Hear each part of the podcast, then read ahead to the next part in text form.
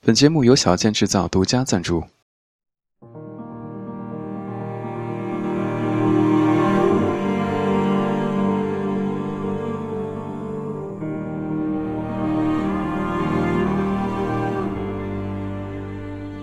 有一种孤独，是真话，只能对自己说，对别人说的全是言不由衷的假话。当观影主持人叫我名字的时候，我的脑子里不停的告诫自己，不能说假话，不能说假话。主持人说：“罗东先生，能谈谈你对这部电影的感受吗？”我双眼看着主持人，全场观众扭头看着我，我脑子里。全是吐槽的内容。我把想说的话翻来覆去找了一遍，根本找不出一个好听的词语来。我说：“呃，我还在回味，请不要问我。”主持人说：“那电影给你最深刻的印象是什么呢？”最深刻的印象，最深刻的印象应该是每一句好笑的台词都听过，每一个情节都猜中了，演员的每一个表情都是按脚本走的。每一个大反转都像过年的腊肉，饱含年代久远的味道，以及电影开始还不到十分钟，结尾就已经被大伙猜中，但这些我都不能说啊。我说，电影里的歌曲非常好听，你看我现在都能哼出来。主持人姐姐不依不饶，那电影中呈现出来的感情给你带来了什么样的感触呢？这部电影大概的情节就是，一个人爱上另一个人。但没说出口，过了几十年，两人相遇又没说出口。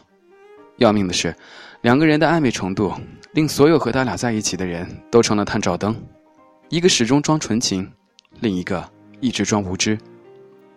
我说，给我最大的感受是，如果你真的遇见一个好的另一半，能搞就搞一下，搞完了就什么都明白了，别磨磨唧唧的，时不可待，不敢说出来的爱，还是因为不够爱。怕丢脸，怕受伤害，这些既然比爱更重要，那就是不够爱。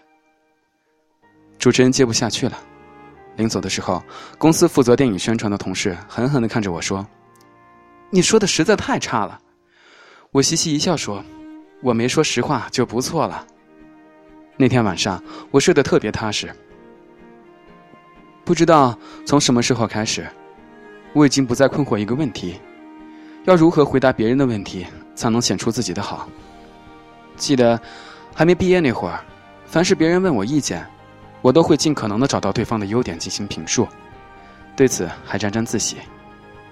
一位同学明明歌唱的很糟糕，但偏要参加歌唱大赛，他问我的建议，我就说：“你唱的还挺有自己的风格的，应该很容易让评委记住吧。”然后他就花了几百块买了一条裙子，义无反顾的参加了比赛。最终成为垫底歌手，蒙羞而归。我在现场特别不好意思，我只顾着自己说话是不是有水平，是不是滴水不漏，是不是让对方舒服了，根本就忘记了别人问我意见的时候是想听到我真正的想法。如果你不好意思实话实说，就最好不要回答，不要给别人错误的信息。问问题的人想知道的是答案，而不仅仅是赞美。后来学乖了。开始对事情有了自己的态度和分析。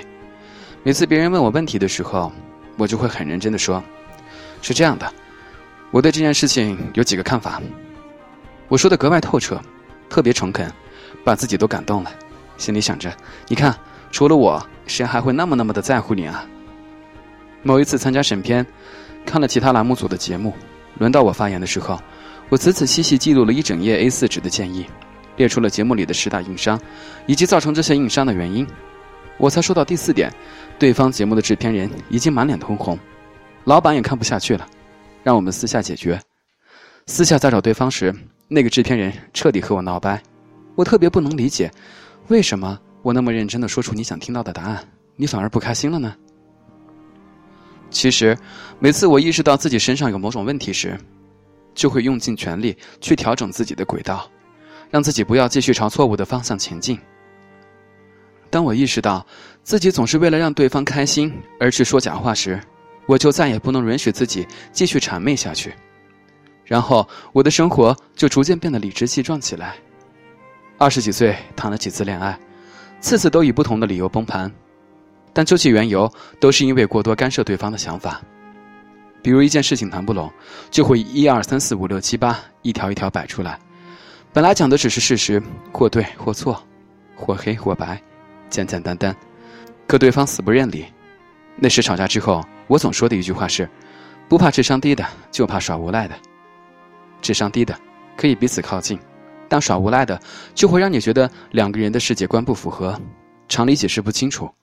这一次即使回避了，下一次还会发生冲突。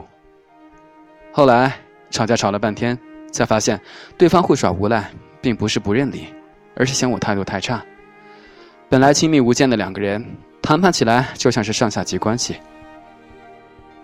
有一年过年回家，我给家里买了一个马桶智能加热坐垫，我妈偏不要，我就努力说服她，说这个坐垫有什么什么作用，对你们会多么多么好。我妈和我吵了两个小时，我脾气倔得要死。我妈就只能用痛哭来表达她的愤怒。我妈一哭，我就傻了，赶紧说：“我哪里说错了？我说的一直都是对的啊！你反驳我就是了，干嘛要哭啊？”然后我妈就说：“我管你道理对不对？你的态度从一开始就是错的。”当时我就懵了，道理对不对不是最重要的，态度对了才是最重要的。这是我妈在我成长之后又给我上的一堂极其深刻的教育课。有时候，道理可以不用说的太明白，只要用正确且对方能接受的态度表达自己的观点，必然皆大欢喜。之后公司再开会，我开始进行选择性的发言，态度与内容都是重要的。小时候，因为对事物没有自己的看法，所以努力让自己看任何事物都有态度，愤青大致如此。后来慢慢成熟了，理解到即使对事物有了自己的看法。也不必一一说出来，你的态度有时无声胜有声。解释有两种，一种是喋喋不休，一种是沉默不语。前者令人厌恶，后者令人敬畏。当你从喋喋不休的解释，到不再用语言去解释，基本上你的未来不会浪费时间在解释这件事情上，你只会选择做给对方看。我们可以选择性不说真话，但一定不能说假话。不说真话可以有自己的态度，说假话则失去了一个人处事的原则。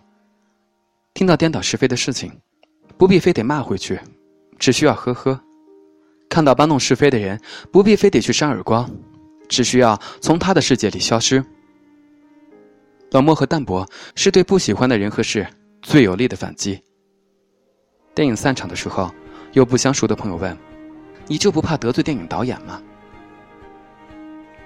我特想回答这位朋友：“你一定要相信对方的情商。一个人都已经能拍电影了，怎么能听不出这是为了给面子而采取的迂回答案？他只会表示感谢，而不是横生恨意。如果真有恨意，那他这一部电影之后，应该很难会有下一步吧。但是这些话，我藏在了心里，没有对这位朋友解释。我只是冲他呵呵了一下。如果这么显而易见的问题还要解释的话，”继续跟他做朋友，应该会累死吧。当你到了我这个年纪，再细细回想过去那些令人觉得无助崩溃的时刻，多半会觉得那些事情在现在看来就是一个笑谈。你根本想不明白那时的自己怎么会那么纠结，浪费了那么多时间。为了让多年后的自己给现在的自己点个赞，请珍爱自己，节约生命，远离作息。